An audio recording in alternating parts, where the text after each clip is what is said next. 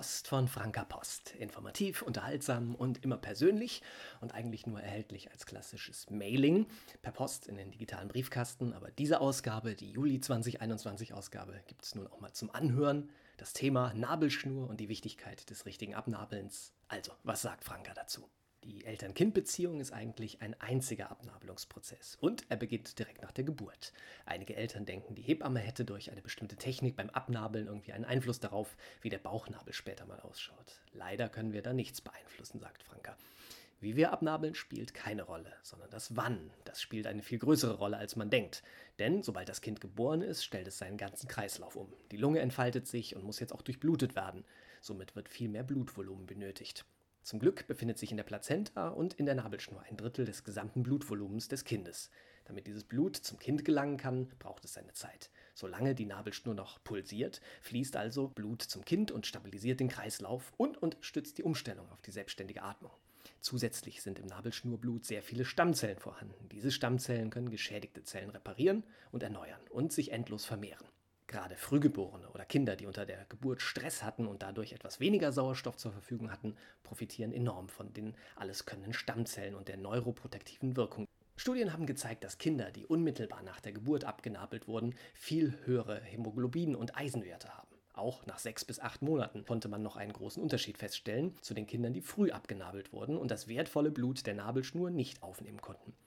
Da ein Eisenmangel in der früheren Kindheit oft eine verzögerte Entwicklung nach sich zieht, stellten die Wissenschaftler auch nach vier Jahren bei den spät abgenabelten Kindern eine bessere Feinmotorik sowie soziale Fertigkeiten und einen höheren Myelingehalt im Gehirn fest. Auch die WHO empfiehlt ein spätes Abnabeln und sogar zu Aristoteles Zeiten galt ein zügiges Abnabeln als Kunstfehler der Hebamme.